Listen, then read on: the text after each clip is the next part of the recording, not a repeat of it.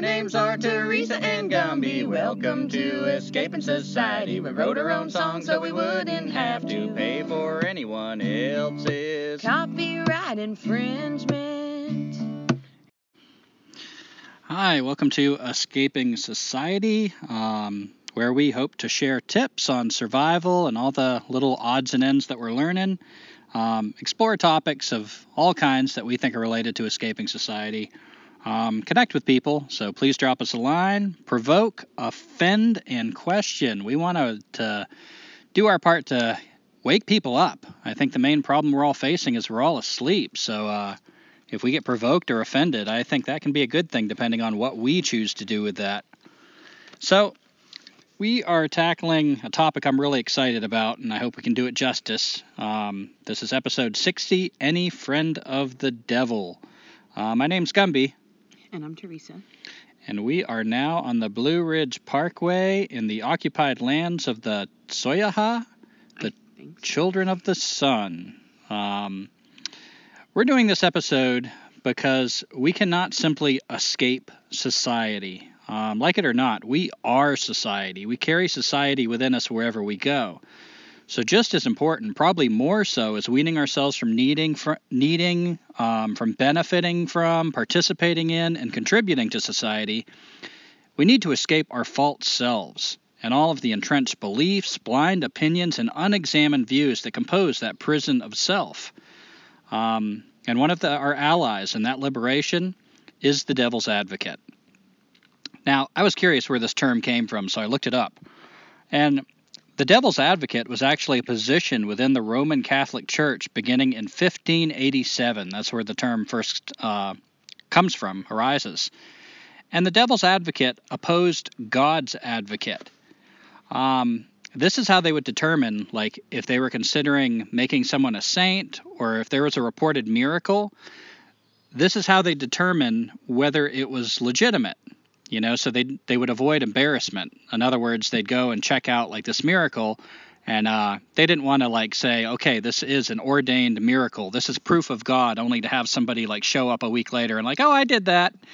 And you know then the church suffers much embarrassment. So the church itself the roman catholic church came up with the position that they called the devil's advocate.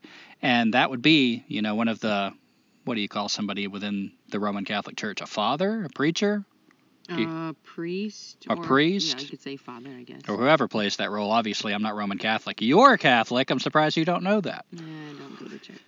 Um, so I found that really interesting that the church themselves, you know, in this time, the 1500s, you know, we think about the church as being such a uh, authoritarian, you know, like very narrow-minded institution, and I still believe it is. But they were burning witches. You know, this was around the time of the Spanish Inquisition and things like that. And yet they chose to have a position called the devil's advocate to oppose God's advocate. Why? In case God's advocate was wrong. I found that really interesting. And God's advocate would be the one to show up, you know, with this uh, reported miracle and to give all the reasons why this was a miracle. You know, this was God's advocate. This is a miracle because blah, blah, blah. They'd make their case. The devil's advocate was the critic, and the church saw the need for this person. This was a very valuable person. The devil's advocate would show up and say, Well, if this is indeed a miracle, then what about this? Couldn't this cause that? Why don't I see this? You know, that would be the the critical screening to make sure they actually had something. It would make the argument strong, and that was the devil's advocate's job. It's like the devil's in the details. Yeah. Make sure you speak up. Remember, we're out here, so our little iPad microphone. Um, Daniel Quinn in the story of B, he talks about uh, the church and Antichrist, and he suggests that the church is kind of representative of our taker culture. Um, and I see why he makes that argument. You know, when you go back to the, the roots of the Abrahamic religions, man has dominion over the earth. This is kind of uh, a telling of the beginning of our story that we adopted in this culture, where we are on top. We are the only rational thinking creatures that count. Um, God is we are made in God's image, not the dog, not the not the cat, not the tree. We are made in God's image. We are exceptional. We are special. And the church had a huge role in fostering this story, the early Abrahamic religion. Now he contrasts that, and he represents an older, leaver animistic view opposed to the Abrahamic story of man's dominion over the world um, with the Antichrist. And he's got this great part in that book where he talks about it's not just the Antichrist, it's the anti Buddha, the anti Muhammad, the anti every religion that says we have dominion over the earth, that we are exceptional, that we are not from here, that we need to escape here. Um, and this is all as the main character in the story, B, who of course many of us have read the story of B by Daniel Quinn, changes. B, there was at least like, I think, three different people that became B in the, the book. Um, and it's suggested at the end that, you know, we take the mantle, that we become B. We spread this, this message. Now, I liked, I, I agreed with almost all of that. Um, I really liked this kind of different way of looking at the devil. And I've, I've come across a lot of provocative ideas about, you know, the devil, like what role he plays in the story, you know, um, even the image of the devil with the horns and the, the bottom half being a goat and everything. That was actually Pan or Jack of the Green of the Wiccan religions. And he was a god, he was a joyous figure. Um, he represented the hunt. And his overweight partner was the, the fertile goddess. And she was overweight and ample and huge boobs and everything because she represented the fertility of the harvest. Um, so, in, in a kind of way to co opt that and take control of this rival religion, they made the Christians made their devil look like the pagans' god. And so now they can say all of a sudden, no, actually, you worship the devil. Hmm. Not just another god. You actually worship the worst of all things, the devil himself. You are devil worshippers. And by definition, that makes you witches. And uh, it says right here in the Bible that we shall not suffer a witch to live. So it kind of opens up a whole, it's a, a brilliant piece of propaganda. Um, but anyway, going back to Daniel Quinn and the story of B, the one thing that I felt like was left out or another thought I had to add to it is I think of Jesus. You know, often when we think of the church now, we think of the Christian church. Christianity represents, you know, one of the huge branches of uh, this Abrahamic lineage. And I think of Jesus himself as somewhat of a devil's advocate, of a critic. He came along, and, you know, there's what the money lenders in the temples. There's all kinds of corruption within the church. Just like you know the story of Buddha, he was a, a reaction to corruption within the existing religion. So was Jesus. He was a rebel, and uh, I was kind of wondering like. Wasn't he kind of a devil's advocate? Didn't he step up and say, "Well, wait a minute," you know, and start questioning things? And I'm not sure it's right to call somebody a, devil's advocate. Um, Teresa, what do you think when I say devil's advocate? How would you define that? Not the origin, like what I just read, but like, what do you think a devil's advocate does? Well, like you were saying, um, someone that may not even hold an opposing view, but someone who questions the logic of what you're saying and thereby, you know, either strengthens your argument directly by, you know, challenging you or maybe changes your mind in some way because maybe you can't strengthen your argument and you see that there's flaws in it. Mm-hmm. Yeah, I think of a devil's advocate as somebody who isn't necess- isn't just arguing with you because they hold a different point of view, but is looking for the different point of view, even if it is not their own. Um, so I'm not sure it's it's appropriate to call Jesus a devil's advocate. It's almost more appropriate to call him an anti-Christian, because the very things he opposes are all the things that the Christian church represents now the material wealth, the power, um, you know, his resistance, his rebellion, how he lived his life um, was hugely revolutionary, and it just got watered down almost as soon as he died. Um, so yeah, I wouldn't necessarily oppose like say the Antichrist is the anti-Jesus, because Jesus himself was a sort of rebel, almost an anti-Christ, anti-Christian. I don't even know the word I'm looking for. Am I making any sense? Am I leaving something out you're seeing? No, I was just gonna say uh, when you told me that about the the term devil's advocate from the Roman Catholic Church, it just struck me as as strange that of all the words that they could have used, they chose devil's advocate. Yeah. To describe that. Because of course that position was filled by someone else in society before that. It just the term was coined or, or surfaced in 1587. And how interesting that they would think the devil's advocate is the critical thinker, the Mhm. one that they need. Like, we need somebody to speak up for the devil. Um, we need somebody to think critically, to question. Um, at a time, I mean, keep in mind what happened to Copernicus and Galileo for questioning the Bible um, about the way the stars moved and things like that. Um, the church was not very kind to them, and yet something within the church recognized we need a questioner. So, yeah, that's a really interesting part of that whole uh, where that name came from. When I think uh, of a devil's advocate, my mom has always been my devil's advocate. Um, growing up, she would always, if I had an opinion about something, particularly if it was about a person, she would immediately take the other person's point of view and say, you know, well, what if what, what if they were just doing that? Maybe they thought this. Maybe they didn't mean what you think they meant, and it would frustrate the hell out of me. Um, I remember so many times growing up getting in huge blowout fights with my mom and just screaming at her, "Why can't you just be on my side?"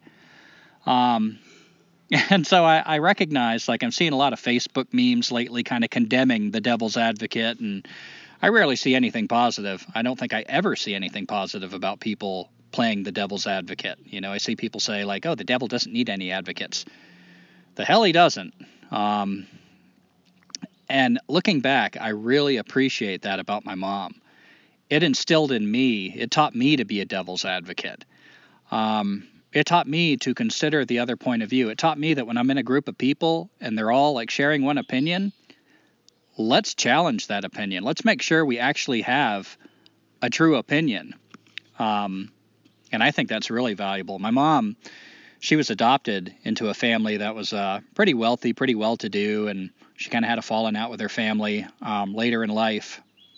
Didn't really uh, talk to them, to her adop- adopted family, but she would speak highly of her adopted father. Um, for that reason, she never used the term devil's advocate, but she would say he loved thinking and he loved debating, and she thought that was really cool. She had a lot of good memories of sitting with her father, and he would challenge her views. If she said something, he would say, Well, what about this? What about that? And they would have really stimulating conversations that to this day she has really fond memories. And I don't hear my mom share many fond memories at all about her childhood. But this is one of those rare things that uh, she really loved about talking to her dad. Um, now, my mom, Teresa, how would you describe my mom as far as like a questioner, a thinker? What's your opinion of my mom on record? Uh, okay. Well, I mean, I have only known your mom for a few years, and Don't skirt the issue. she doesn't seem like she would ever be a devil's advocate. I- in fact, I think to me it seems like she's trying to like smooth things over more so, but but I I appreciate and you know am grateful that for you that's what she represented as far as you growing up. Would you consider her argumentative? Not really. I mean Stubborn? Well, she is uh stubborn in certain ways. You're so diplomatic. Uh, no, I mean, I guess for me, she just seems to be so sweet and nice. But I could see where, you know, maybe years ago she uh, she had more spunk and she was like uh, a little bit more inclined to to debate or to kind of be the devil's advocate and argue with you. Well, no, she's always she has always been nice, and like most of us, she's uh, nicer to strangers than to her own family. We all tend to let the manners go a little bit with the people we know the best. But uh, one thing my mom like, she's not a genius type of person. You know, it's not like I grew up with my mother was a physicist or anything. a lawyer or Uh, yeah, you know, she didn't have a razor sharp mind. Um, so she didn't teach me how to think well necessarily, but she taught taught me to relish thinking, to love the process, and I I believe that's more important. To love thinking, to to love considering other points of view, to have an appreciation of philosophy, of just considering and, and turning things over in your mind, no matter what the stance is. Find an argument for it. I mean, something as out there as, I don't know, white supremacy, for instance. You know, I'm thinking of something that is really hard for most of us to wrap our minds around. You know, like, what the hell are they thinking? Hmm. But the challenge of answering that question, what are they thinking? Mhm. That's what my mom instilled in me is that that appreciation of thought, and I find that so valuable. And I don't think many people got that growing up. Um, I think now more than maybe ever, people are so opinionated.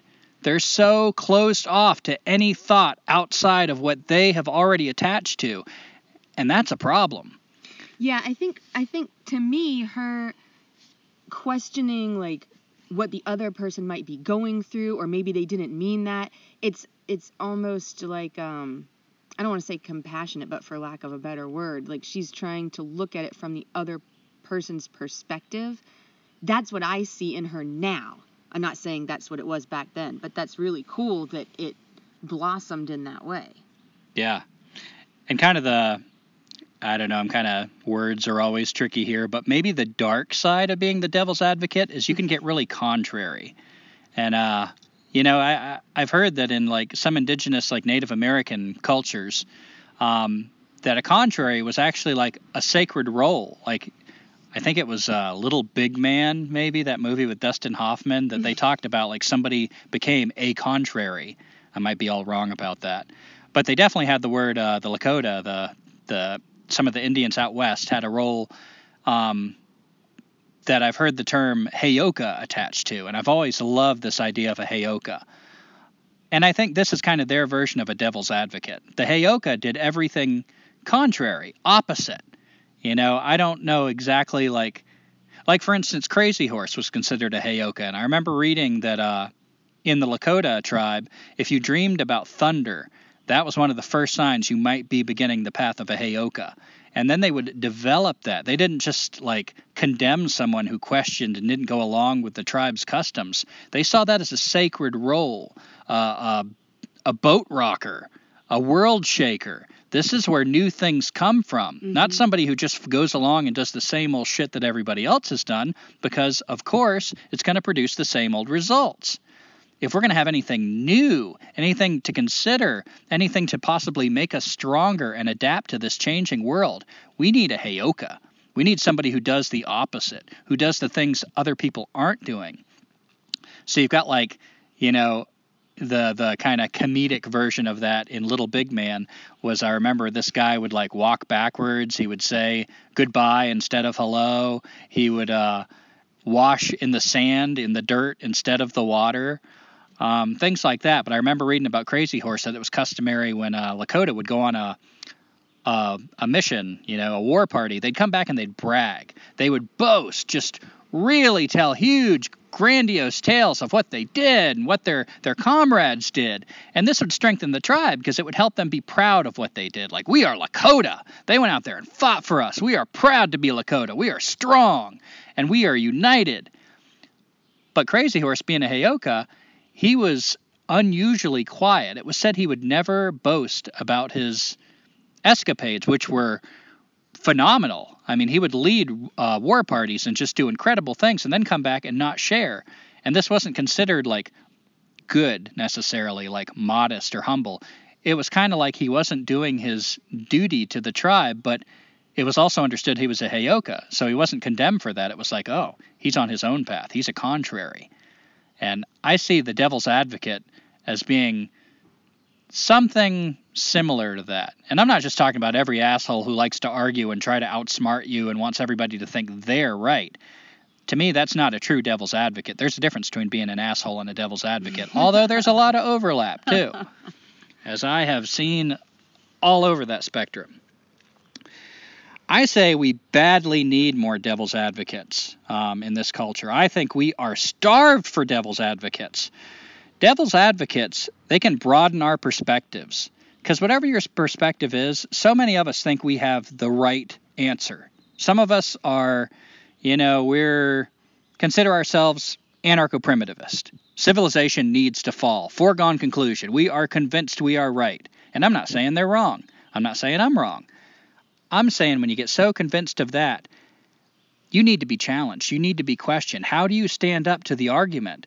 So many of us like tuck ourselves away in our incestuous little bubbles. so we're surrounded by all the people who think just like us, and one of the main places that we broadcast these opinions is social media. And what do we have there? Little unfriend buttons. Ooh, I don't like what you just said. I felt challenged. I felt threatened. That was mean. Unfriend. now I can just hear all the people that say, right on, I agree with you. But how do we grow? How do we get any closer to the truth if we don't have devil's advocates? I think they also strengthen our compassion. And this is the way my mom used it.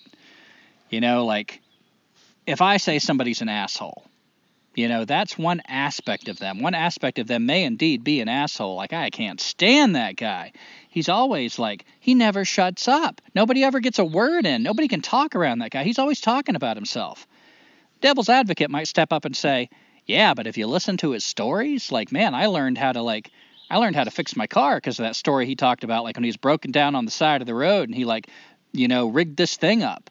You know, the devil's advocate can broaden our perspective and increase our compassion um, to help us see things from another person's point of view. And there is always another point of view.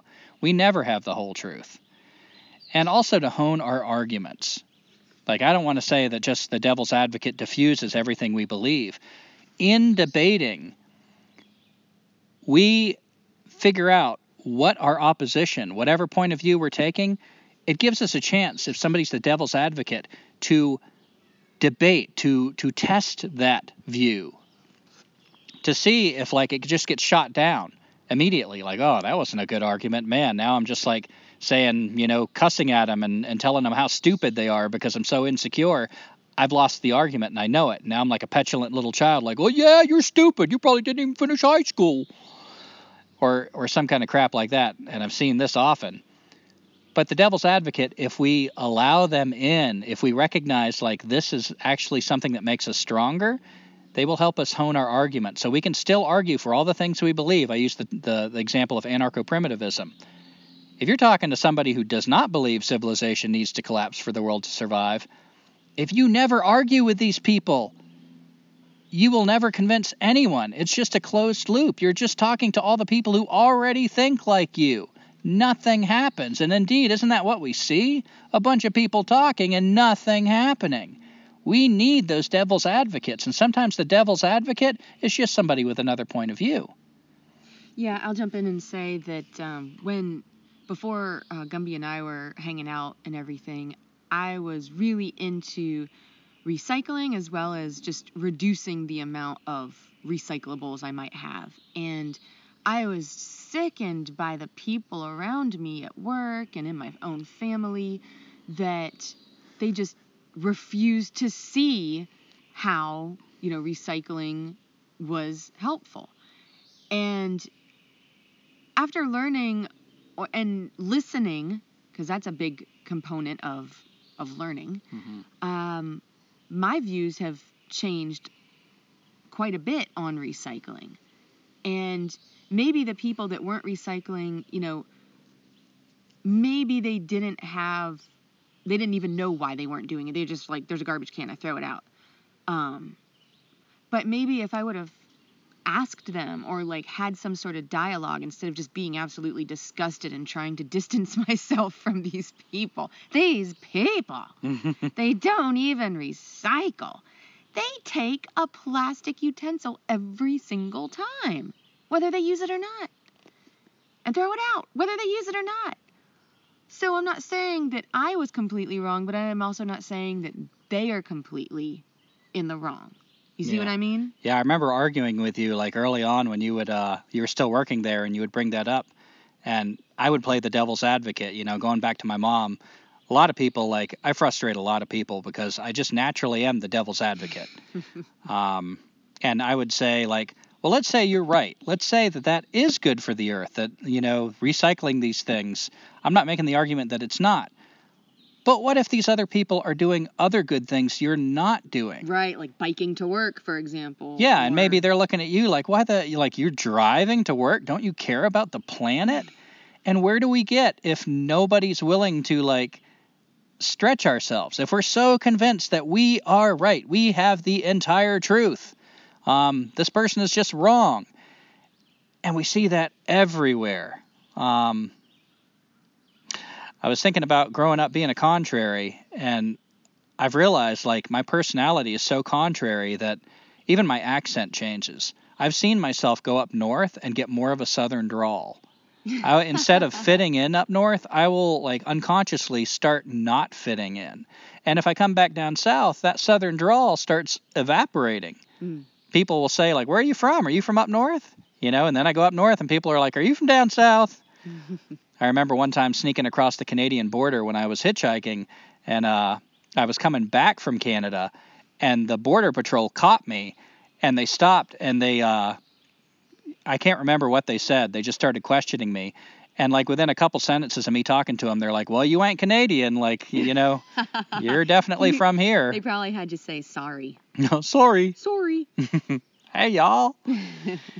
And uh, my politics, I'll notice that that changes too. You know, if I'm around really strong leftists, um, I'll start taking the Republican point of view, the the conservative point of view. And if I'm around a lot of conservatives, you know, these good old boys that have, like have this Republican far right, I'll start taking more of a liberal point of view. Um, it's just something instilled in me. I'm contrary. Even my dog is contrary. I think he's picked up some of that. Like he'll start barking and like I can't get him to shut up. And then I, I I've started experimenting with methods to try to get him to shut up.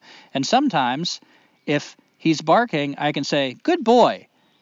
And you might think that would encourage him, like, oh, I'm doing something good, but then he shuts up. and then if that doesn't work, I'll get mad and I'll say, get, go. I'll try to send him away. And then he'll come right up to my feet and shut up and lay down. so he comes over when I tell him to go. So hmm. yeah, I think I think Sherlock's the contrary. And you know, there's so much in our educational system that I I oppose. It's just conditioning. It's bullshit. It's just shaping us to be parts of this machine that we call our society. It's not really enabling us to survive on this planet. We don't learn primitive skills, you know, in, in most schools. We don't learn We don't even learn how to cook or, or mend our clothes or anything. we don't learn to can yeah cook and mend our clothes like just basic stuff and uh, as as as other people have pointed out we don't learn how to budget our our income how to balance our bills how to even write a check you know these are all things that would actually help us survive in our culture much less on the planet without our culture you know the bigger picture that is absent from our educational system it is indoctrination but one thing I do like that's in some schools is the debate team. I think that is fantastic. And I'm coming from a place of ignorance here. I, I have never been on a debate team. I don't really know what goes on in those little rooms that they have the debate team. So I'm just talking about what I think a debate team is.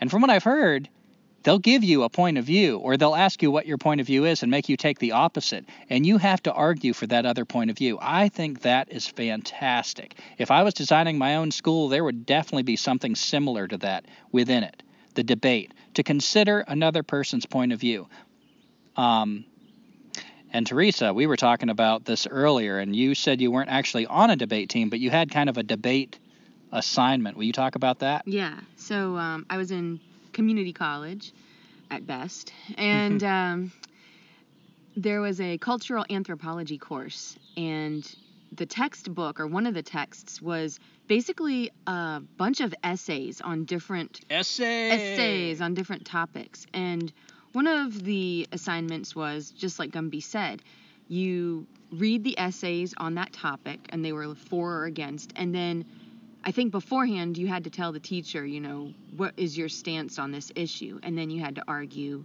the opposite. And so one of the assignments was for uh, what do they call it a clitoridectomy, like a female genital mutilation, as our society would call it, um, removal of the clitoris. Ouch. And how does someone um, who happens to have a clitoris, like, how do I argue that yes, we definitely should have that? And the essays that were presented were from anthropologists who had embedded themselves um, as best they could in cultures where this was practiced. What struck me uh, as I had to debate, you know, for the clitoridectomy is I have no idea what it's like to live in that culture. I don't know the first thing about how their marriage practices work.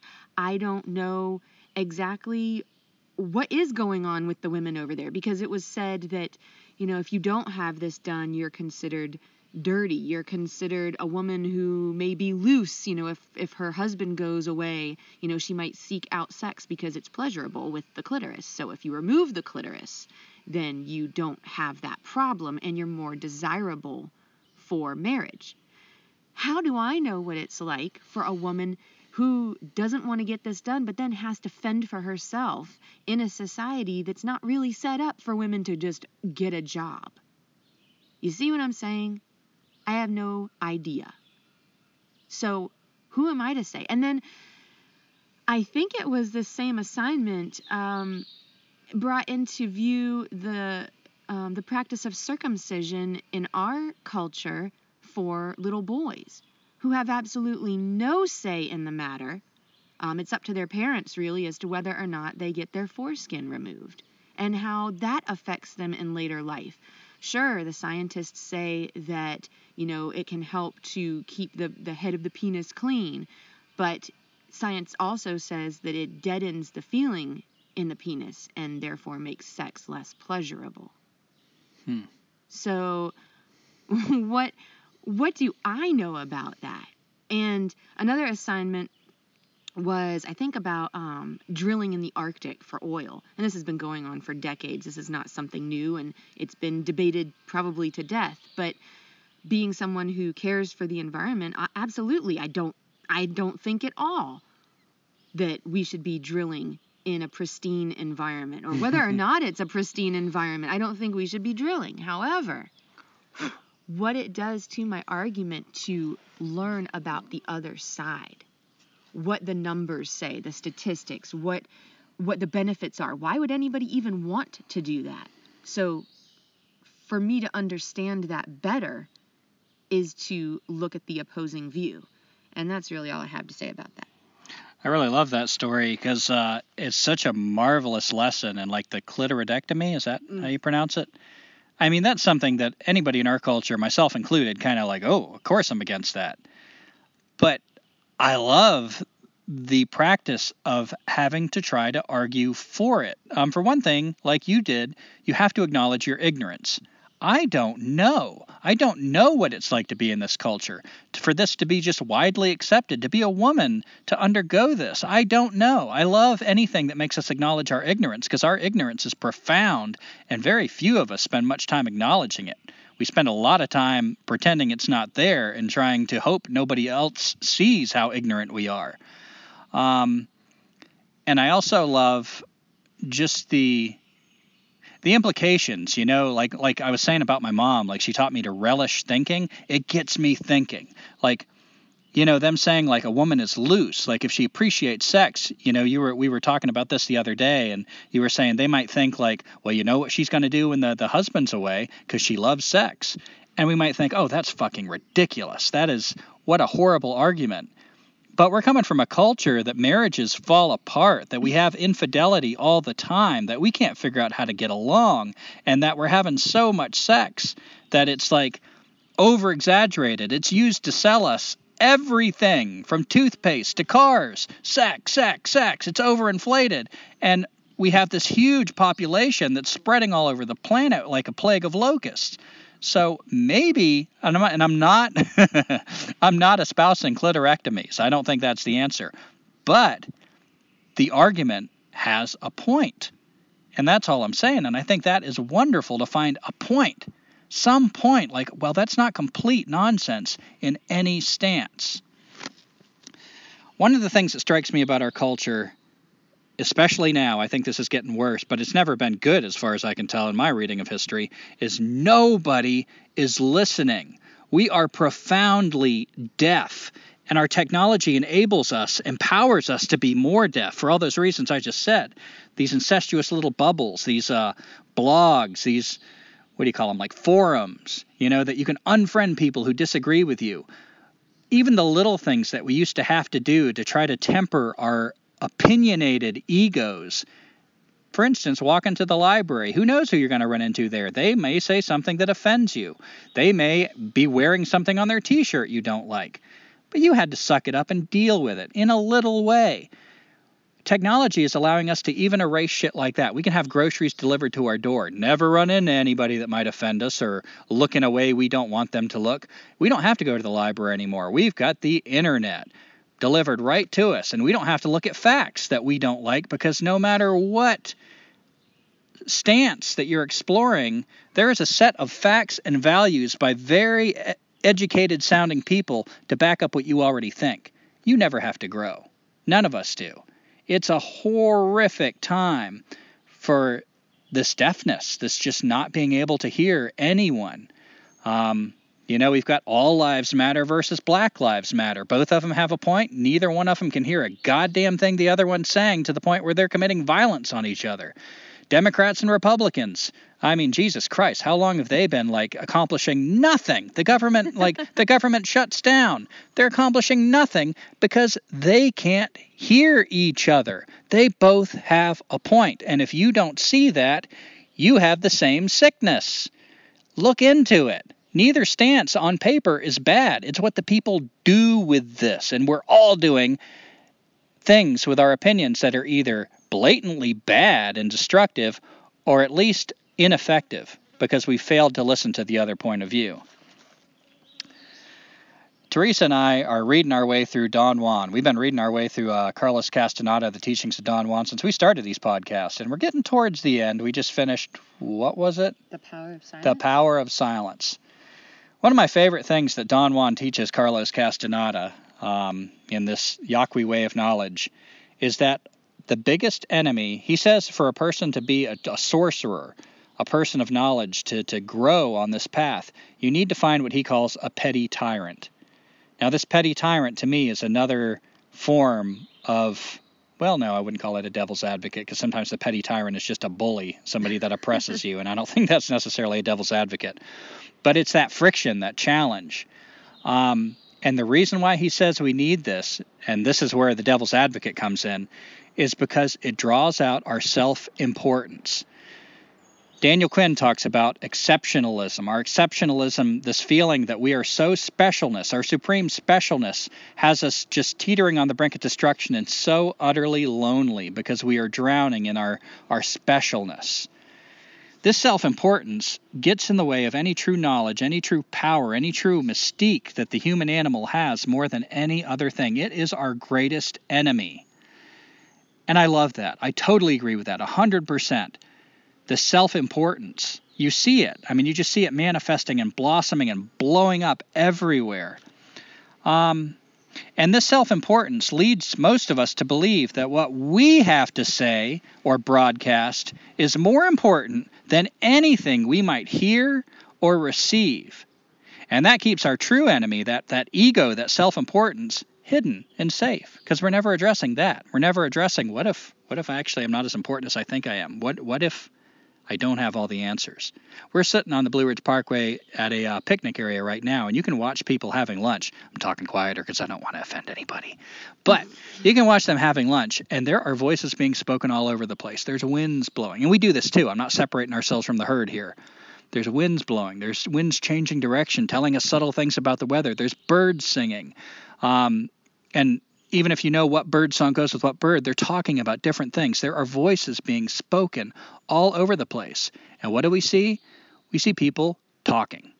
Talking, talking, talking, talking, talking, talking, talking, and then talking, talking, talking, talking, talking. Because what we have to say has got to be more important than anything we might hear. So few people shut the fuck up. And that's self importance. If you don't think you're any more important than an earthworm or a blade of grass, who cares what you got to say? You're a vast ocean of ignorance, and maybe you could let some of that ignorance go. Maybe tap into something that your mind can't wrap around, some great mystery, if you just shut up and listen. Let something else in, grow. And we are starved for that in our culture. And I just wanted to jump back in and say um, something about your mom. Oh. Oh, your Yo, mama. your mama and that is it takes a certain amount of strength to to not only be a devil's advocate and and have uh, an understanding of what other people are going through because there is so much fragility like a person that is fragile, that has that self importance, they may not be able to see very far into someone else's world.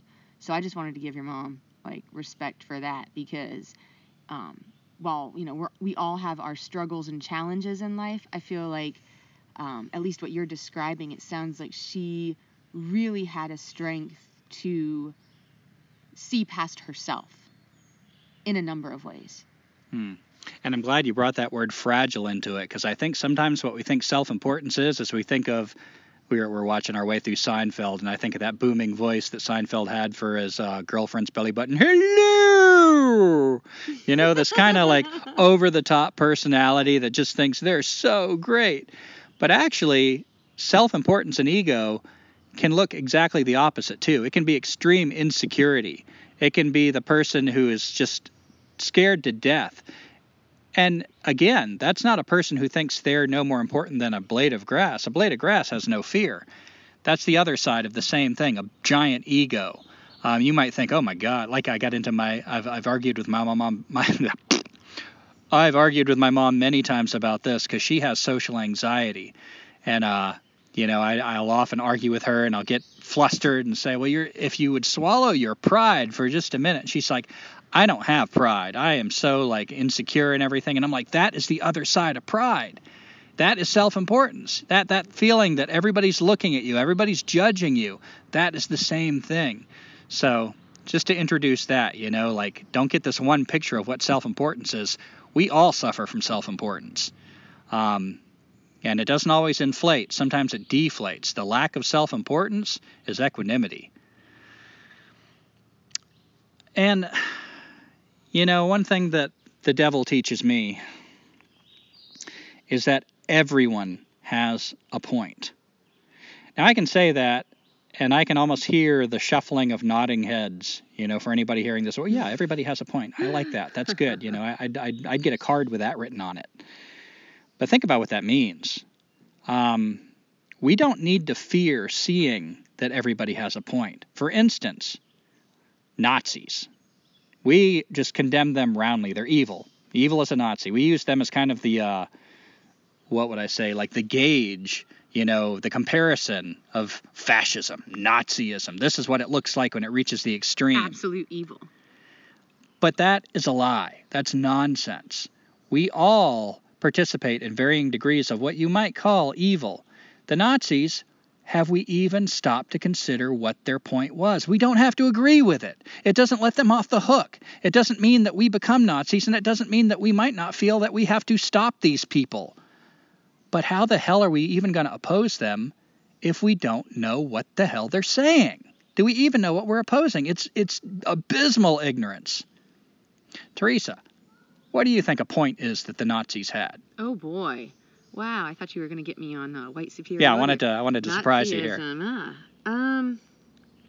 All right. So this statement, any statement that I make for this podcast where Gumby's asking me to argue about something, yeah. I just want to say it's for the sake of like exploring how to do this. Definitely. Caveat. We're going to explore some things and these are not our views, but keep in mind what this podcast is about. Mm. We're trying to be the devil's advocate. Yeah, can you move it a little bit? Yeah and so we're going to try to explore things that uh, might are, are going to be controversial, et cetera, et cetera. And if you are deeply offended by that, instead of putting that energy towards us, dig deep within yourself. What is that self importance that you can't even stand to hear another point of view? We're not asking anybody to agree with us. Even on our regular podcast, we're not asking you to agree with us. Matter of fact, I'm really disappointed that we haven't gotten more challenges written in. but anyway. All right. So, um, Nazis, led by uh, Adolf Hitler, who was able to rile up uh, a vast portion of the population with what? There was something that was bad that was making people feel like they needed to place blame on someone. And right before you go on, I would invite the listeners right now, before you hear what we might have to say to try to be the devil's advocate for this, do you even know? Would you be able to make this argument? I mean, I'm sure uh. most of us have felt like opposed to Nazis for our whole lives, basically, and fascism. But what is the point. There's a point. There's something that is not complete nonsense. Because if it was a complete nonsense lie, it would just be swept off the table. There's something there that had at least some appearance of legitimacy. So ask yourself that. Pause this right now and see if you can answer that. But go on, Teresa. Tell us about the Nazis. Yeah, no, I mean, I I am not in any way like I didn't even know he was going to ask me this. She shaved her head a couple months ago. Oh, come on. but I mean, this is how things happen though, right? There are people who feel like they are being slighted, feel like there's maybe uh, you know they're victimized. There's got to be someone to blame because they are a victim of something. And if you play that up, you can pick a group of people who for you know for some their argument is strong their argument makes sense and it happened that the the argument of the nazis was uh, in part because again i have i don't have a source for this but my understanding is that they blamed the jewish people um, who happened to control a lot of things that dealt with money and finance and so if your economy is going bad and people are out of work, people are starving, people are, you know, losing their homes or losing their jobs at the very least, who can we blame? People that are involved with money. And if a vast portion of the people that are in, you know, the banking or finance industry happen to be of a certain type of religion or skin color or this or that, then hmm, you can start to see why a mob of people might figure out like, hey, this is the answer to our problems. I think that's a good start. Now, do you think there's any legitimacy? That's what they think. Now, do you think any of that was real? Again, um, this is my ignorance on the topic. I I don't know how if there was a majority of people in the finance and banking industries and people that had money that were Jewish, how did they get that money? I am not exactly sure. So maybe there was credence to that in the sense that, you know, did the people, um, you know, did they make money off the backs of others that, you know, were slighted? So I don't know. I don't know where this money and, and because of our culture, power came from. Yeah, and I would imagine like we get taught a certain narrative, and it's a very two dimensional narrative, like most of the things we get taught in history. Um, but we're looking at the World War One, and Germany is like kind of crushed, demoralized, and here they have like a lot of Jewish people that are sometimes like not from there, moving into their towns, bringing money, bringing business, sometimes selling things that they can't afford. So, you know, imagine what that looks like to these German people. You got these this group of people that share the same religion, the same uh, you know, ethnicity, and oftentimes they're living it up. They've got like more money than your family, who's like generations been there. You feel like this is your native land, and keep in mind this is uh this is one of the lands that white people were indigenous on, right? Uh, I don't know much about the Franks and the, but I feel like Germany was like one of those places, you know, that white people actually came from. Sounds sounds plausible. So, you know, they might feel something similar of like, you know, like indigenous people that are not getting a fair shake, and then outside people are coming and, uh, to their way of thinking, exploiting things. And then we're taught, like, you know, that just the Jewish people are the good guys, period.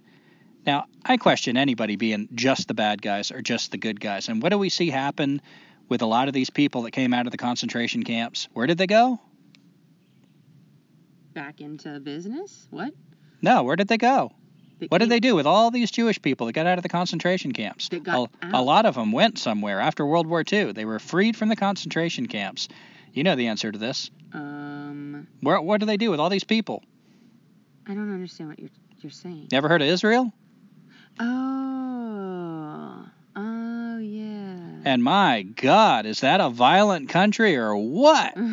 There, it's not good guys or bad guys. Israel's doing like all kinds of shit that I mean, Yeah, if it's not right. if it's not worse than the Nazis, it, it's at least in the same ballpark.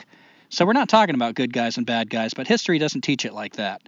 So that would be my argument. You know, I, I look for that point that point because then I can understand what people are saying, even if it's just completely abhorrent to me. It does me, it does nobody any service, least of all me, to not even understand what the fuck they're talking about. I think of the profilers, like the FBI profilers, you know, there's so many movies that celebrate like this guy that gets inside the mind of the serial killer. And to me, this is them seeing the value of that. We need to understand where this guy's coming from, what he thinks. Not because we're going to justify it or let him off the hook, but because this is how we catch him. This is how we oppose him by understanding him. Hmm.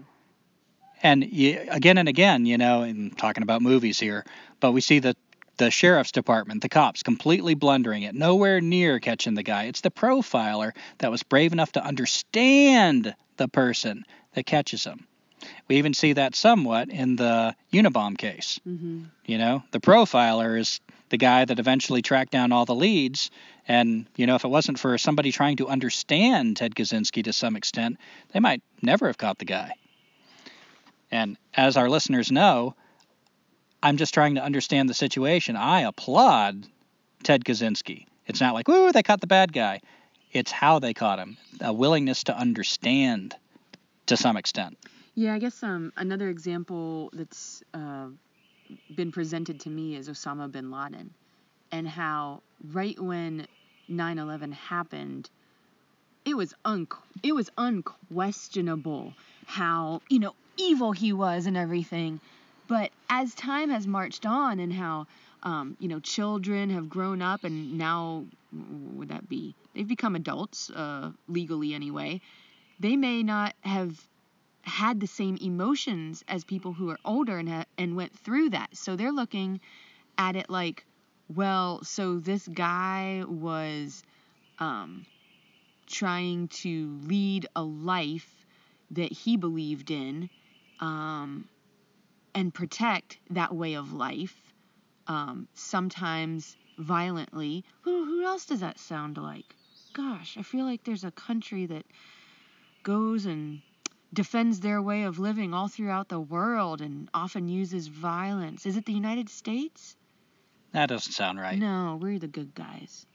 But yeah, but saying that Osama bin Laden is, you know, bad, the, the one of the worst evil masterminds of all time, do you even know like I don't fully understand what he stood for.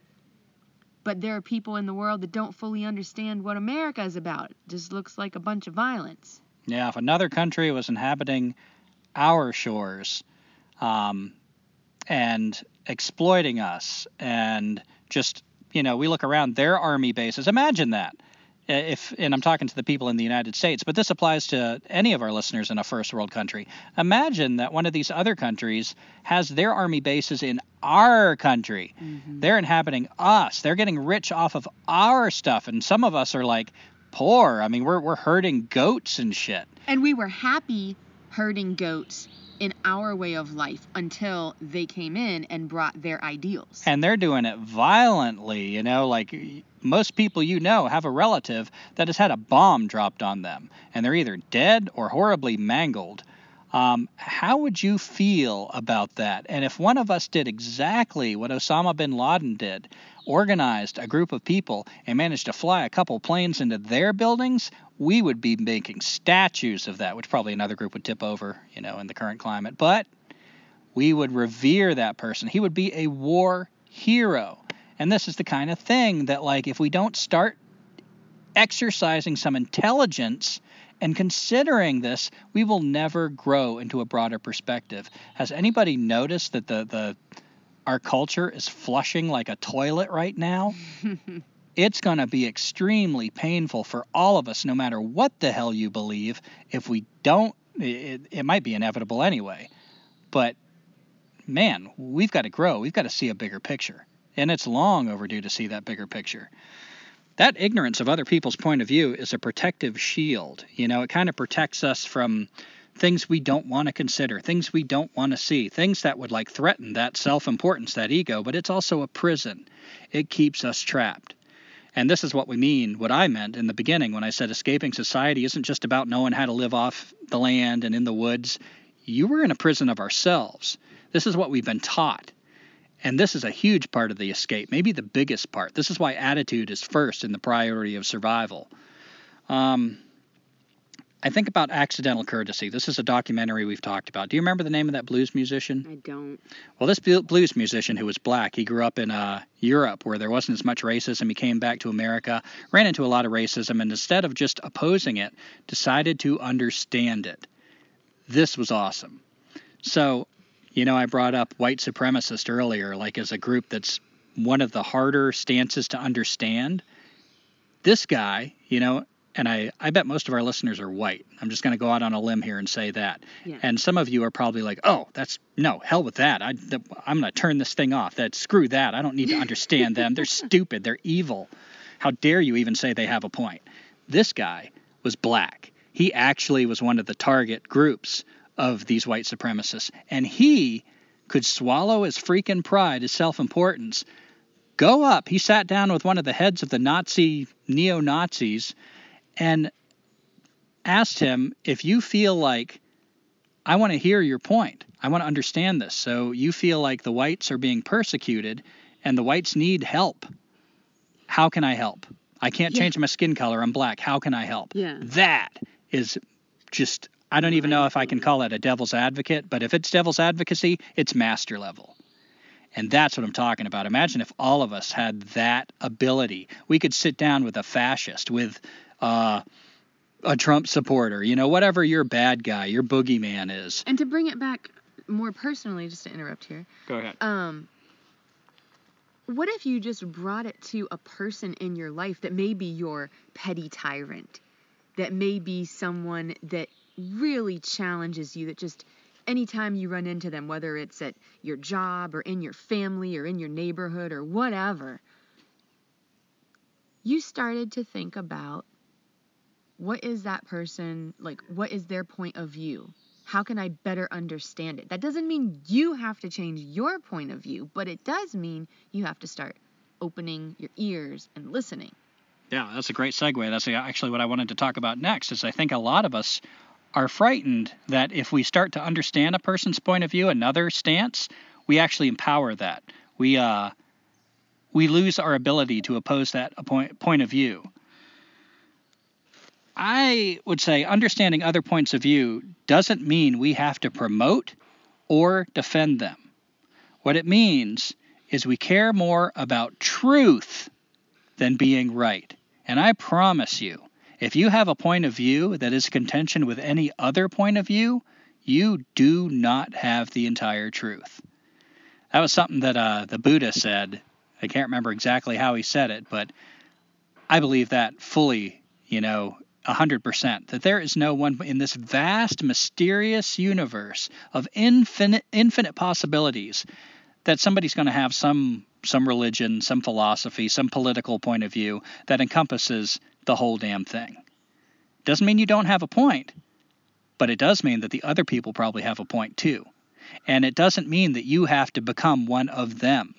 If you still feel like you need to oppose this point of view, that it's dangerous, you can still do that. But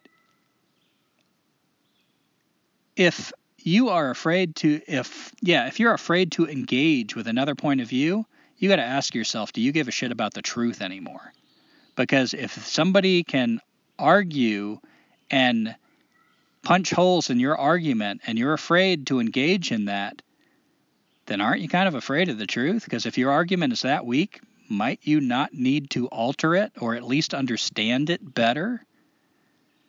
So. Yeah.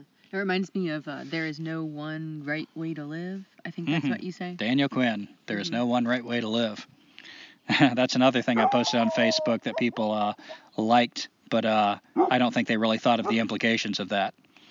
Um, and another thing I'd say about devil's advocacy is it is the opposite of mob mentality. You get a whole mob, and I think this is one of the most dangerous manifestations of humanity is when we get in a mob. I mean, think about lynch mobs. Think about things that have been done in a mob. Um, some of the ugliest things you can find in history are from a freaking mob, whether it's organized or not. You know, the army you could call a mob. Devil's advocate is the person in the mob that says, Whoa, wait a minute. Let's consider other things. And I think that's really powerful. I've always hated a mob. If I see the herd going one way, I'm going the other way. And sometimes that leads me off the cliff if the herd's going away from the cliff. Mm. But it's just the way I'm wired. You know, that contrary thing again. I cannot stand a freaking mob. If I'm at a table and everybody's saying the same thing, I get turned off. That's when I really start getting triggered and be the devil's advocate. Like, whoa, whoa, whoa. There's just too much like an air of opinionatedness here. Like, what if you're wrong? You know? And I think that's really valuable. That's something the devil's advocate brings. It diffuses the mob. Can I ask something here? Because no. Okay.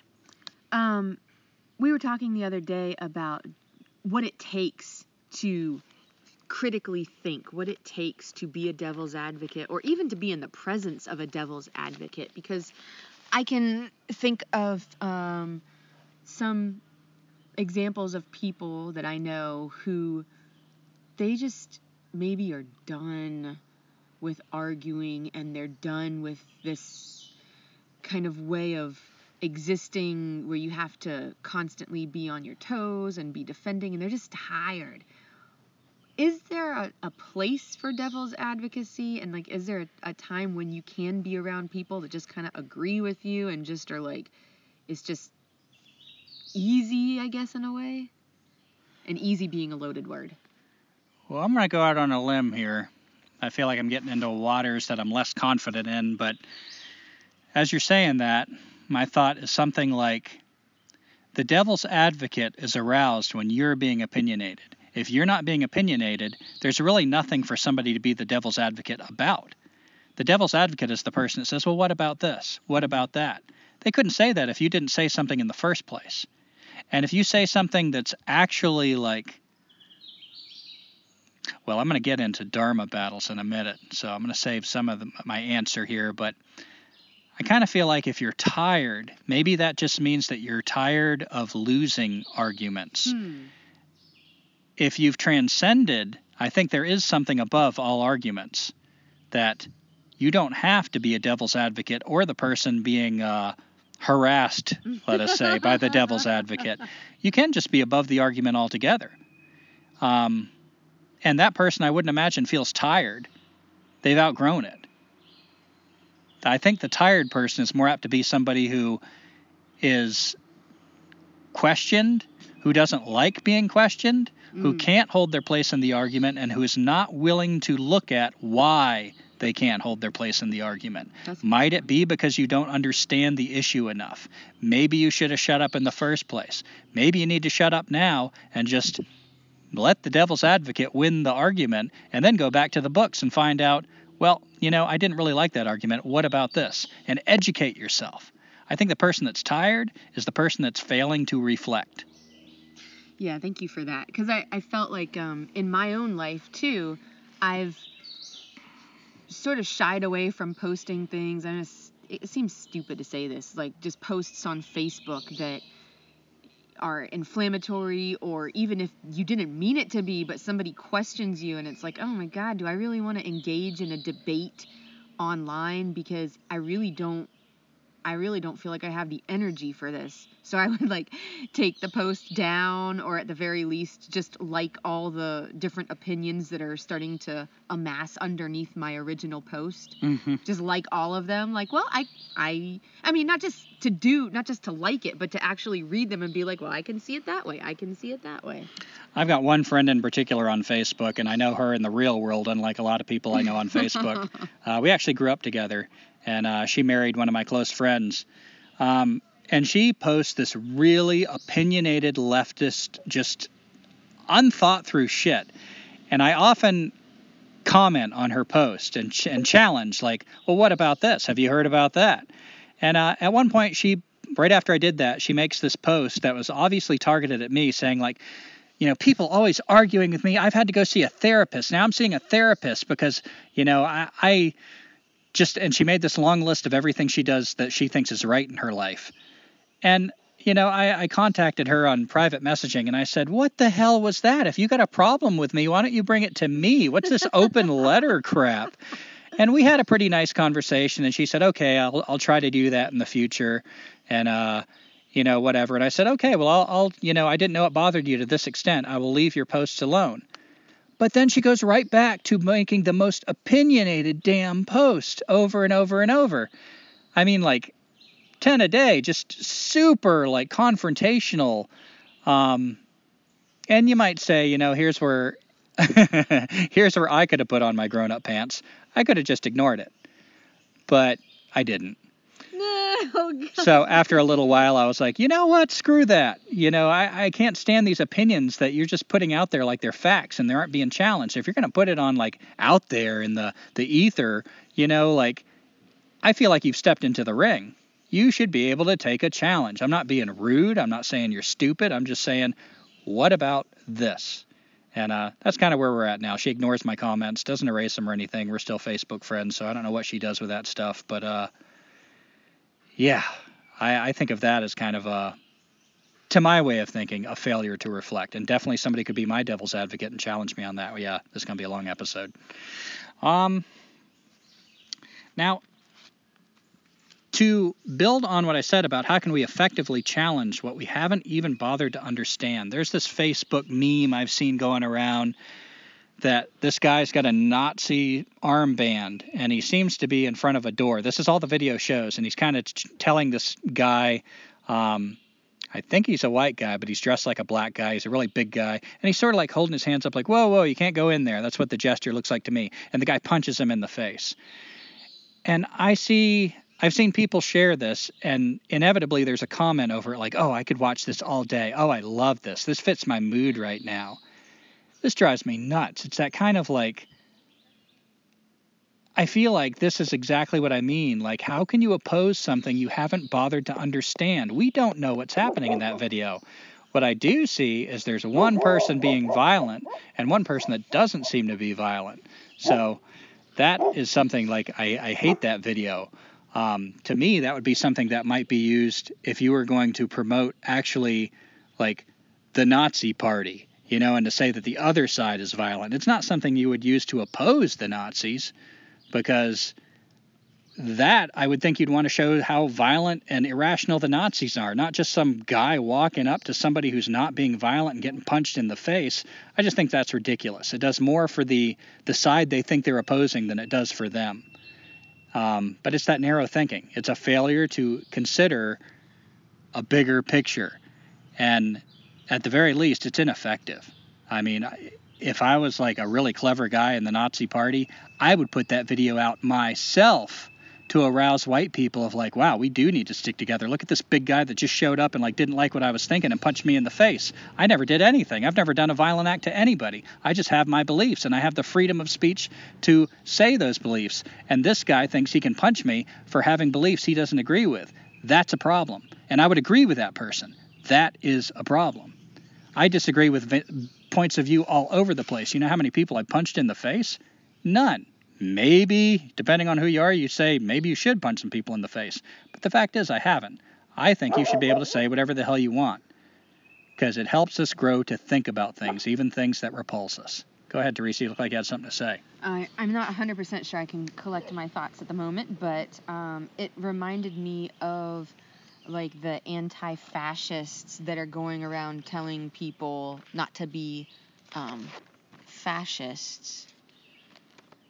And I'm not 100% clear even what fascism completely entails, but if you're telling people not to be something, doesn't that make you a fascist? I don't know. It's kind of one of those things. It's like a mirror reflecting into a mirror. Yeah, I've I've wondered this myself, and I've looked up the definition of fascism, and it looks like uh, kind of almost an economic phrase, you know, when you look at the definition.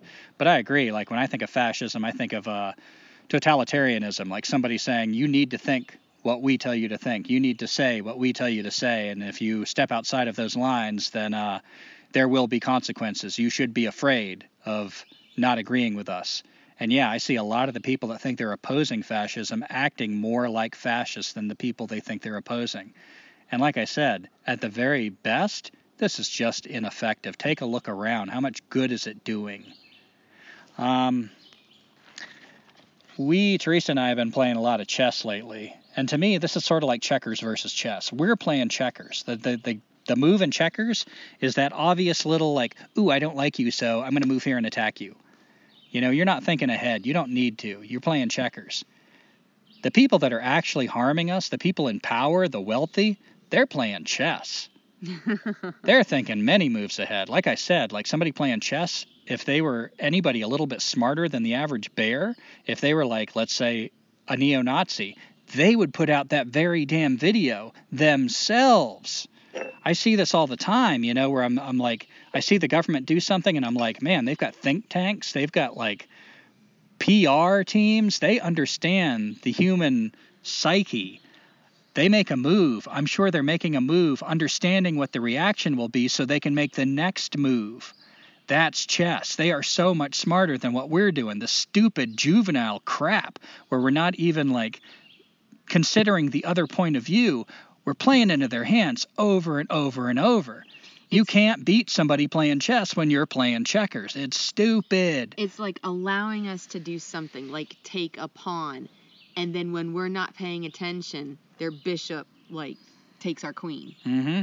And allowing the devil's advocate in would allow us to strengthen this to help us understand our opponent and predict our opponent.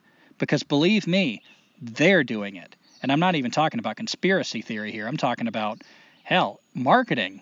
I mean, just stuff that you can go to college and take a course for. People are studying this crap. This is knowledge that's being used by all the wrong people. We got to quit being so stupid.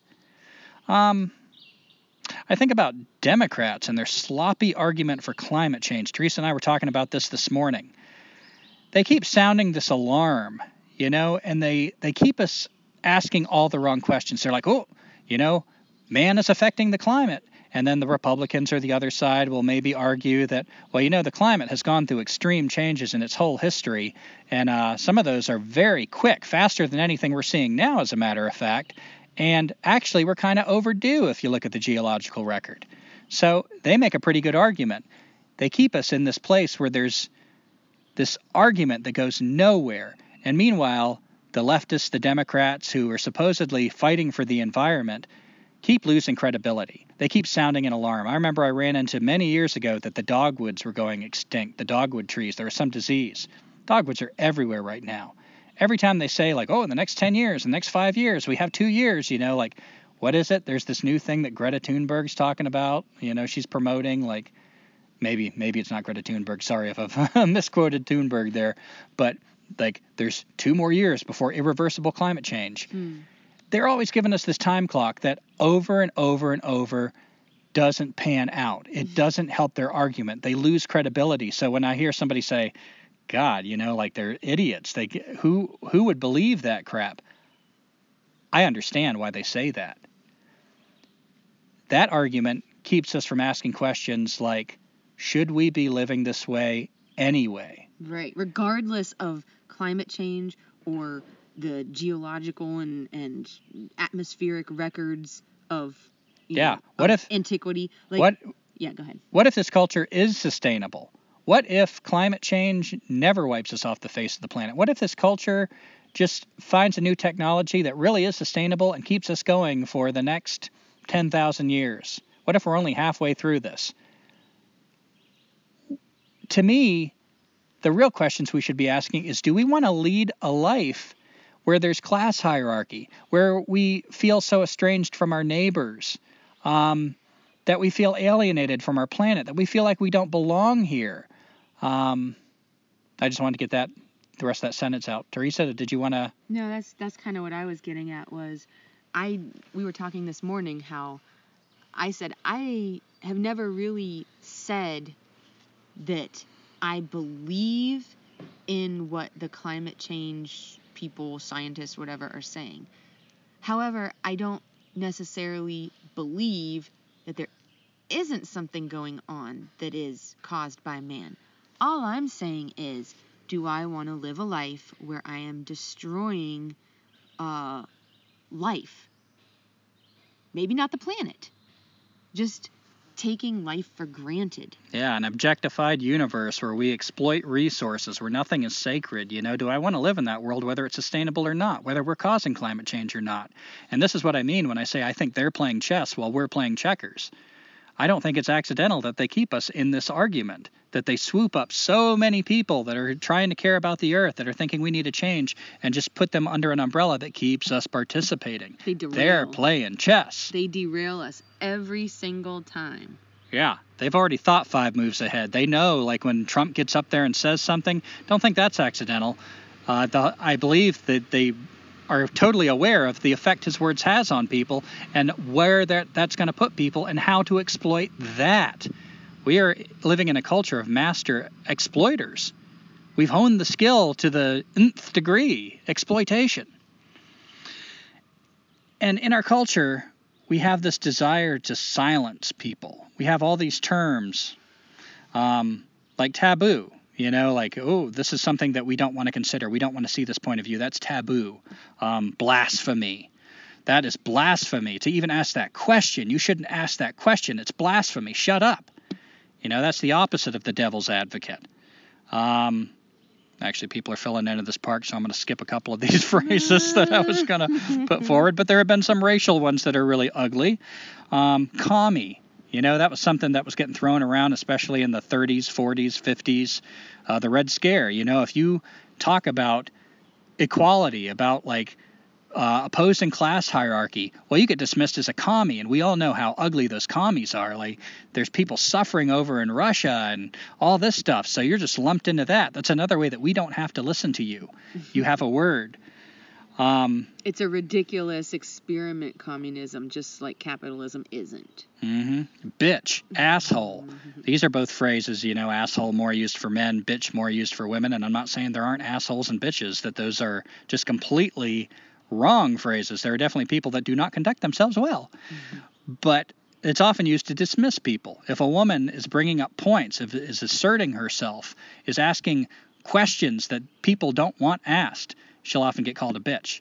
And same thing with an asshole. If a guy is asking the same thing, so don't be an asshole. I'm not being an asshole. I'm asking some questions. Um, gaslighting. Here's another thing. And again, I'm not saying this doesn't happen, but It's overused. it's overused and it gets abused. Um, you know, as I've told people before, like gaslighting, that movie disturbed me because it was like, whoa, I do see that. I, I've actually done stuff like that without meaning to, but those some of those things he said and ways he said them, they were a little too familiar. You know, they they made me uneasy. But that's brilliant. That's what I'm talking about. It's good to feel uneasy because then you start asking more further reaching questions. Um, but while we're trying to tell somebody not to gaslight, maybe we should consider are we in fact crazy? Just because somebody's gaslighting you doesn't mean you're not crazy. We're all crazy. Yeah. It might, in many situations, be more fruitful to turn that lens. I think most situations it's more fruitful to turn the lens on yourself and ask, wow, how can I grow from this? You know, instead of changing your behavior, and this is the whole bullying thing too, you know, we're so against bullying now, but bullies, and again, not clear cut, you know, not across the line like, ooh, we need bullies, all bullies are good. but it's an opportunity. There, there's the petty tyrant, the gaslighter. There's the petty tyrant. Here's an opportunity for you to maybe get saner. And I'm not saying you should stick around with this guy like, oh, he's great. Leave him, you know, if that's his his game. But we do this to each other. You know, it's it's bigger than gender. And uh, I think this is another way we try to silence people. Shaming. Oh, I love this one. You know, oh, don't shame me. Don't shame them. Don't fat shame people. You pick a, a, group of people that you think are the good guys, and you should not say anything bad about them, but you are entitled to say the most venomous, evil, hateful stuff to the group of people you have decided are the bad guys. That's not shaming. That's just the truth. You're just telling it like it is. Truth to power. Yeah, and that is so ignorant that I can't believe some more people don't don't see the problem with that, but they don't. I see it all the time. Popular word, shaming. White privilege. Here's another one. You know, if a white person speaks up in a group, often they'll get accused of, "Oh, you you you have white privilege. You don't know what you're talking about." Now, to some extent, we all need to shut up and listen more. So there's a point there. Like I said, devil's advocate. Everybody has a point, but not to shut people up and mansplaining. I hate that. like men don't have anything to contribute to say and that like women have it all figured out aren't we just getting into the like the same problem just reversing it instead of growing out of it Yeah, as long as the person that is mansplaining yeah is willing to listen to the woman-splainer, mm-hmm then we don't have a, these just these labels. I I really don't like labels. yeah and so many of these ones i'm bringing up are ways to try to silence people Exactly. and if you need to try to silence the other the other person the other point of view maybe you have the problem uh, quote by buddha i I brought up buddha earlier is people with opinions just go around bothering each other i love that you know like that's kind of the transcendental you know neither the devil's advocate or the person with the opinions like let it all go i love that little zen story where two monks are arguing and you know the master shows up and one monk says, you know, he pleads his case and, sa- and the master says, you're right. And then the other monk pleads his case and the master says, you're right. And then the first monk is like, well, you know, these are two opposing points of view. We can't both be right. Uh, You know, what are you talking about? And the master says, you're right. You know, that to me is like the true Buddhism. Like, and I love how the Buddha says that as soon as you have a thought, you're veering away from the truth. In this vast, beautiful, mysterious, unfathomable universe, you can't have a thought that encompasses it, much less a word. So anything we say is not the entire truth. So that's another, I think, opportunity that the devil's advocate gets us to question things. Um, you know, the Buddha had this noble silence. Like I said, you know, f- to be a devil's advocate, somebody has to be expressing an opinionated point of view. When the Buddha was asked about certain things, it was said he would maintain a noble silence. There was no argument. He didn't argue. There was no room for somebody to be a devil's advocate because he wasn't being opinionated. There was no self importance there. He would just smile. You could interpret that any way you want. Hmm. Famously, somebody asked him about God. Nobody knows Buddha's views on God. He never said a word. There was nothing there to argue with. He just smiled. You And- know, that reminds me. Go ahead. Well, I'm just going to finish that thought. Um, I've heard that interpreted, and I like this interpretation. That was because the Buddha understood that anything that could be said would be a separation. It would be objectifying God. Now God's over there because we're talking about him. God is right here. If there is a God, he's everywhere. He can only be experienced and lived. And whether that word makes you uncomfortable or not, the sacred, the mystery, whatever, it doesn't matter what you call it. It's either experienced, where you sit down and shut up, a primal core part of Buddhism, or if you talk about it, you're veering away. And in Buddhism, they say, uh, you know, they've got this parable like, don't mistake the finger for the moon. So all the teachings are a finger pointing to the moon, but the moon is the actual wisdom, it's the knowledge. So carefully constructed, carefully um, used words, stories, thoughts can guide you towards the truth, but it'll never be given to you in any kind of written or spoken word or a thought. It's got to be experienced in the now, and that that's when you drop all that. Go ahead, Teresa. Something else that um, you know, this is an episode about the devil's advocate, and and a lot of the things that we're saying are promoting, you know, devil's advocacy or or just really listening. And another way uh, that I experienced starting to really listen is in my life, you know, I was in many ways taught to not question. And it isn't necessarily I don't know I don't know if I'm going to be able to explain this really well, but there's no surprise. Um when something is said and a thought pops into your head, wait. Because it might just be your ego. Do you see what I'm saying? Mm-hmm. and I'm not sure if that fits in anywhere, but just wait and maybe even like ask yourself the question why am I asking this? Is it to make myself sound smart? Is it to, uh, you know, get one up in the conversation or, or steal the, the light from the other person? Like, why?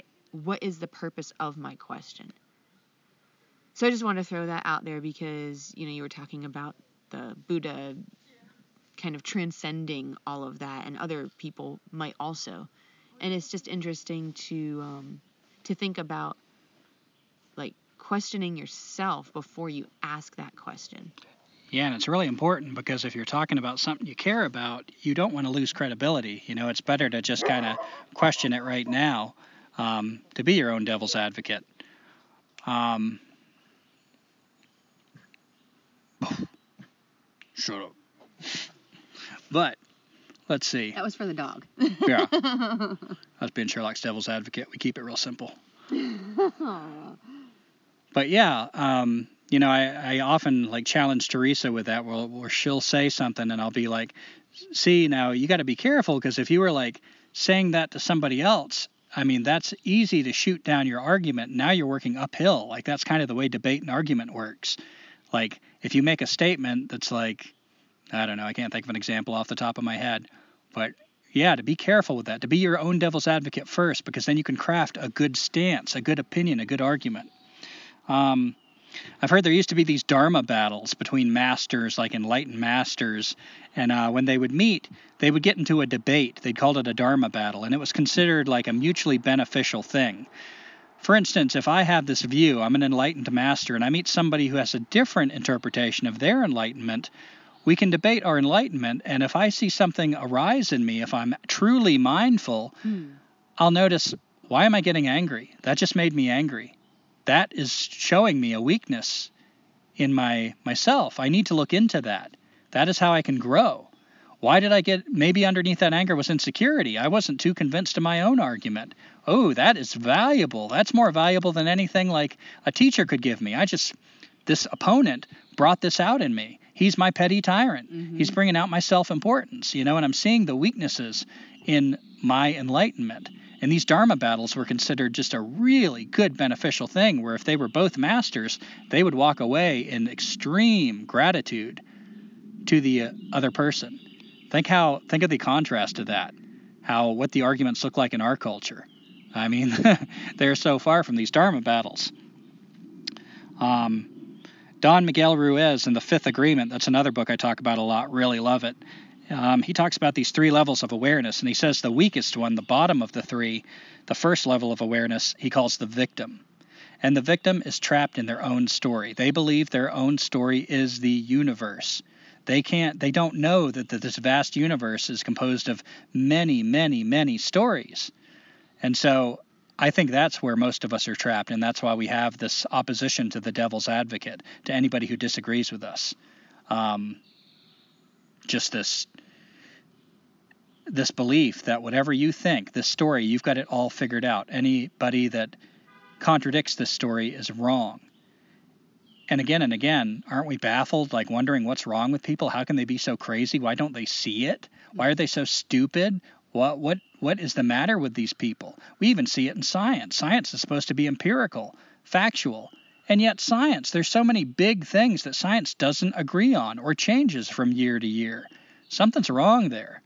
There's no one story. Or if there is, it's not the story all, most of us are living in. Um, can you think of any examples, Teresa, where you've benefited from being your own devil's advocate? Wow.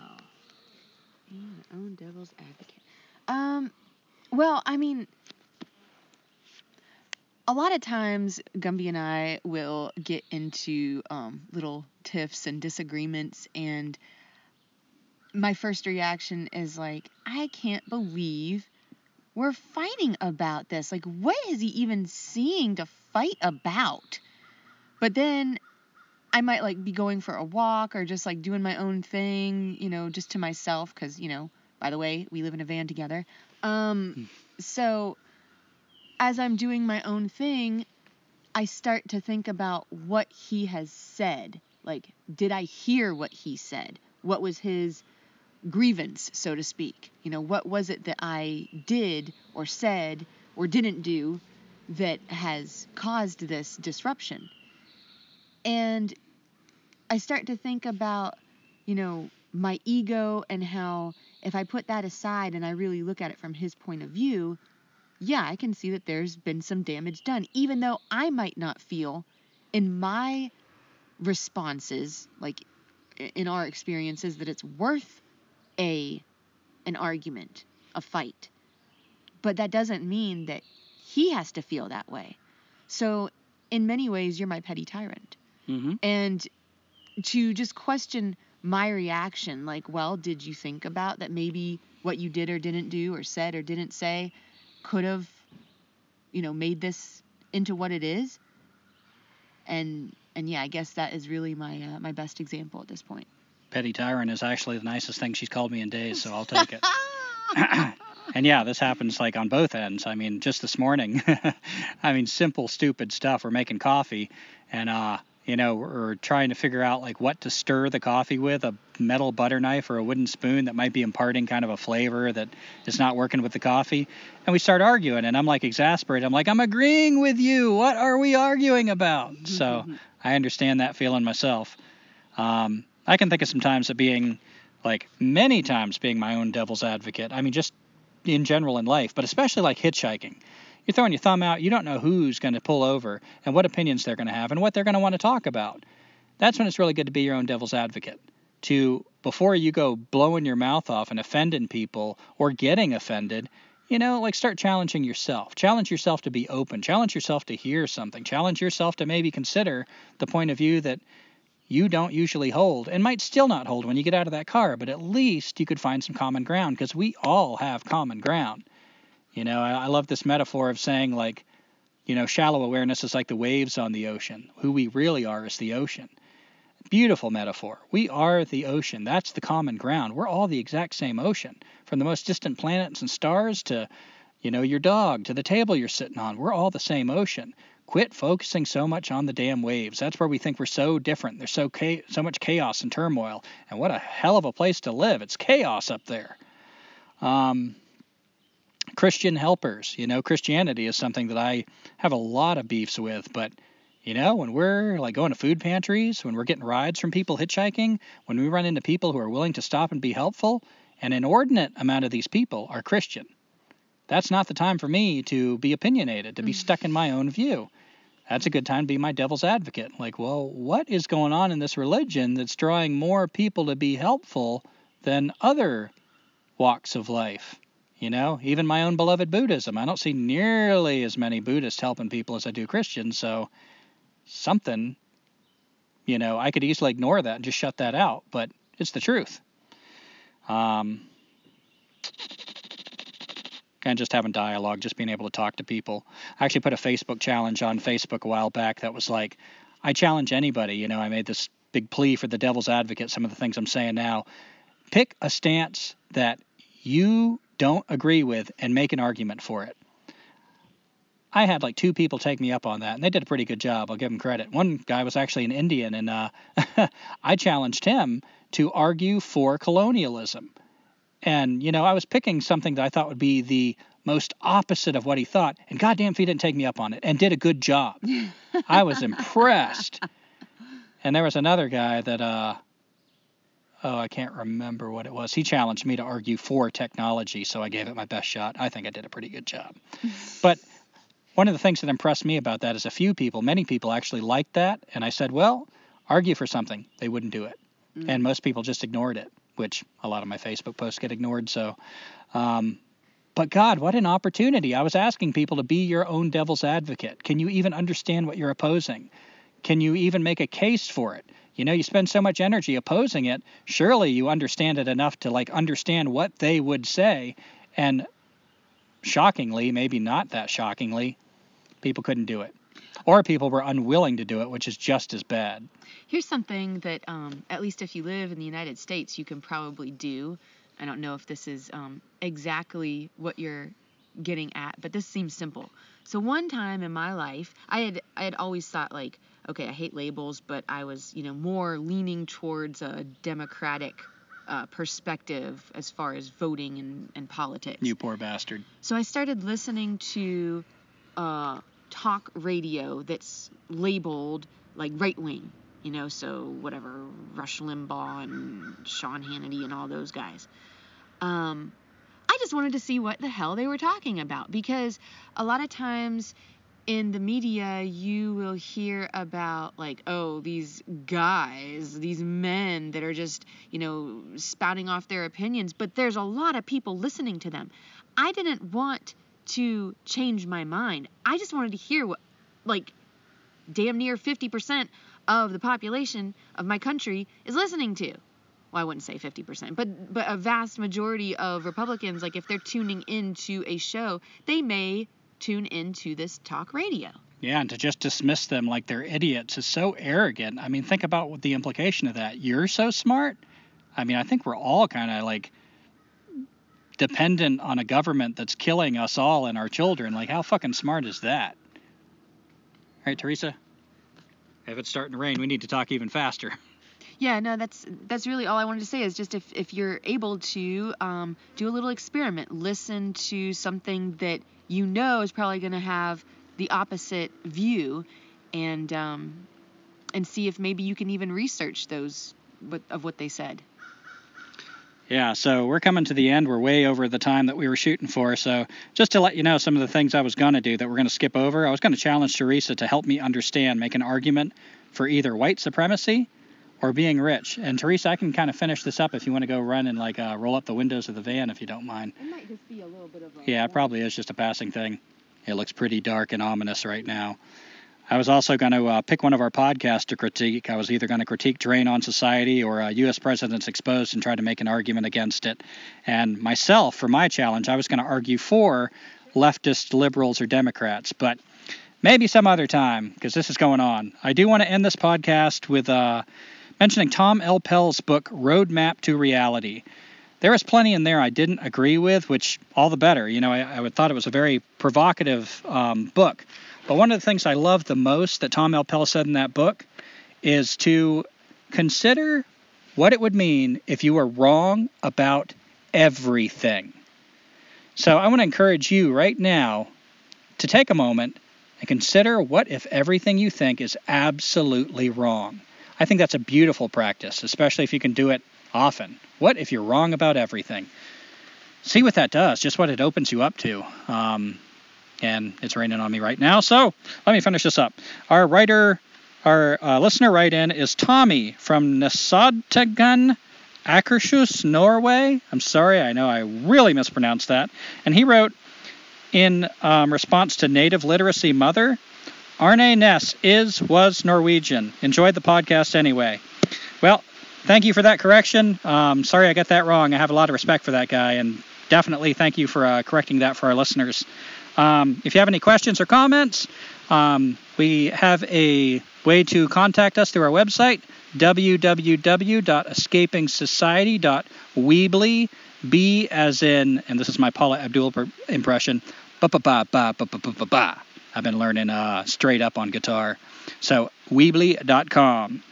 And we have a Facebook page found at Escaping Society. We have a YouTube channel, um, which we've been trying to add a lot more videos to lately. And we have a donate button. So if you are able and moved to give a financial donation, that's a great way to support us. Another good way to support us is to send us a comment. Just drop us a line. Tell us what you're thinking, questions or comments. Um, and if you know of any gigs, we're always in the market for short term work. If it's in the summer, it needs to be in a cool place because we got to sleep in our van, no air conditioning. Um, but yeah, I know in this time a lot of people are looking for work, and we're one of them. So if you know of anything that we can pick up an extra buck, we're interested. We're going to take a three week break um, before we start our season six. So um, look for our next episode in about a month. We're going to take three weeks off. Um, and Teresa's back. Thank you for rolling that up. I was Yay. just uh, telling about our three weeks off and everything. Is there anything we're at the very end that you want to say? No, as always, thanks for listening. All right. Ba ba ba ba ba ba ba ba.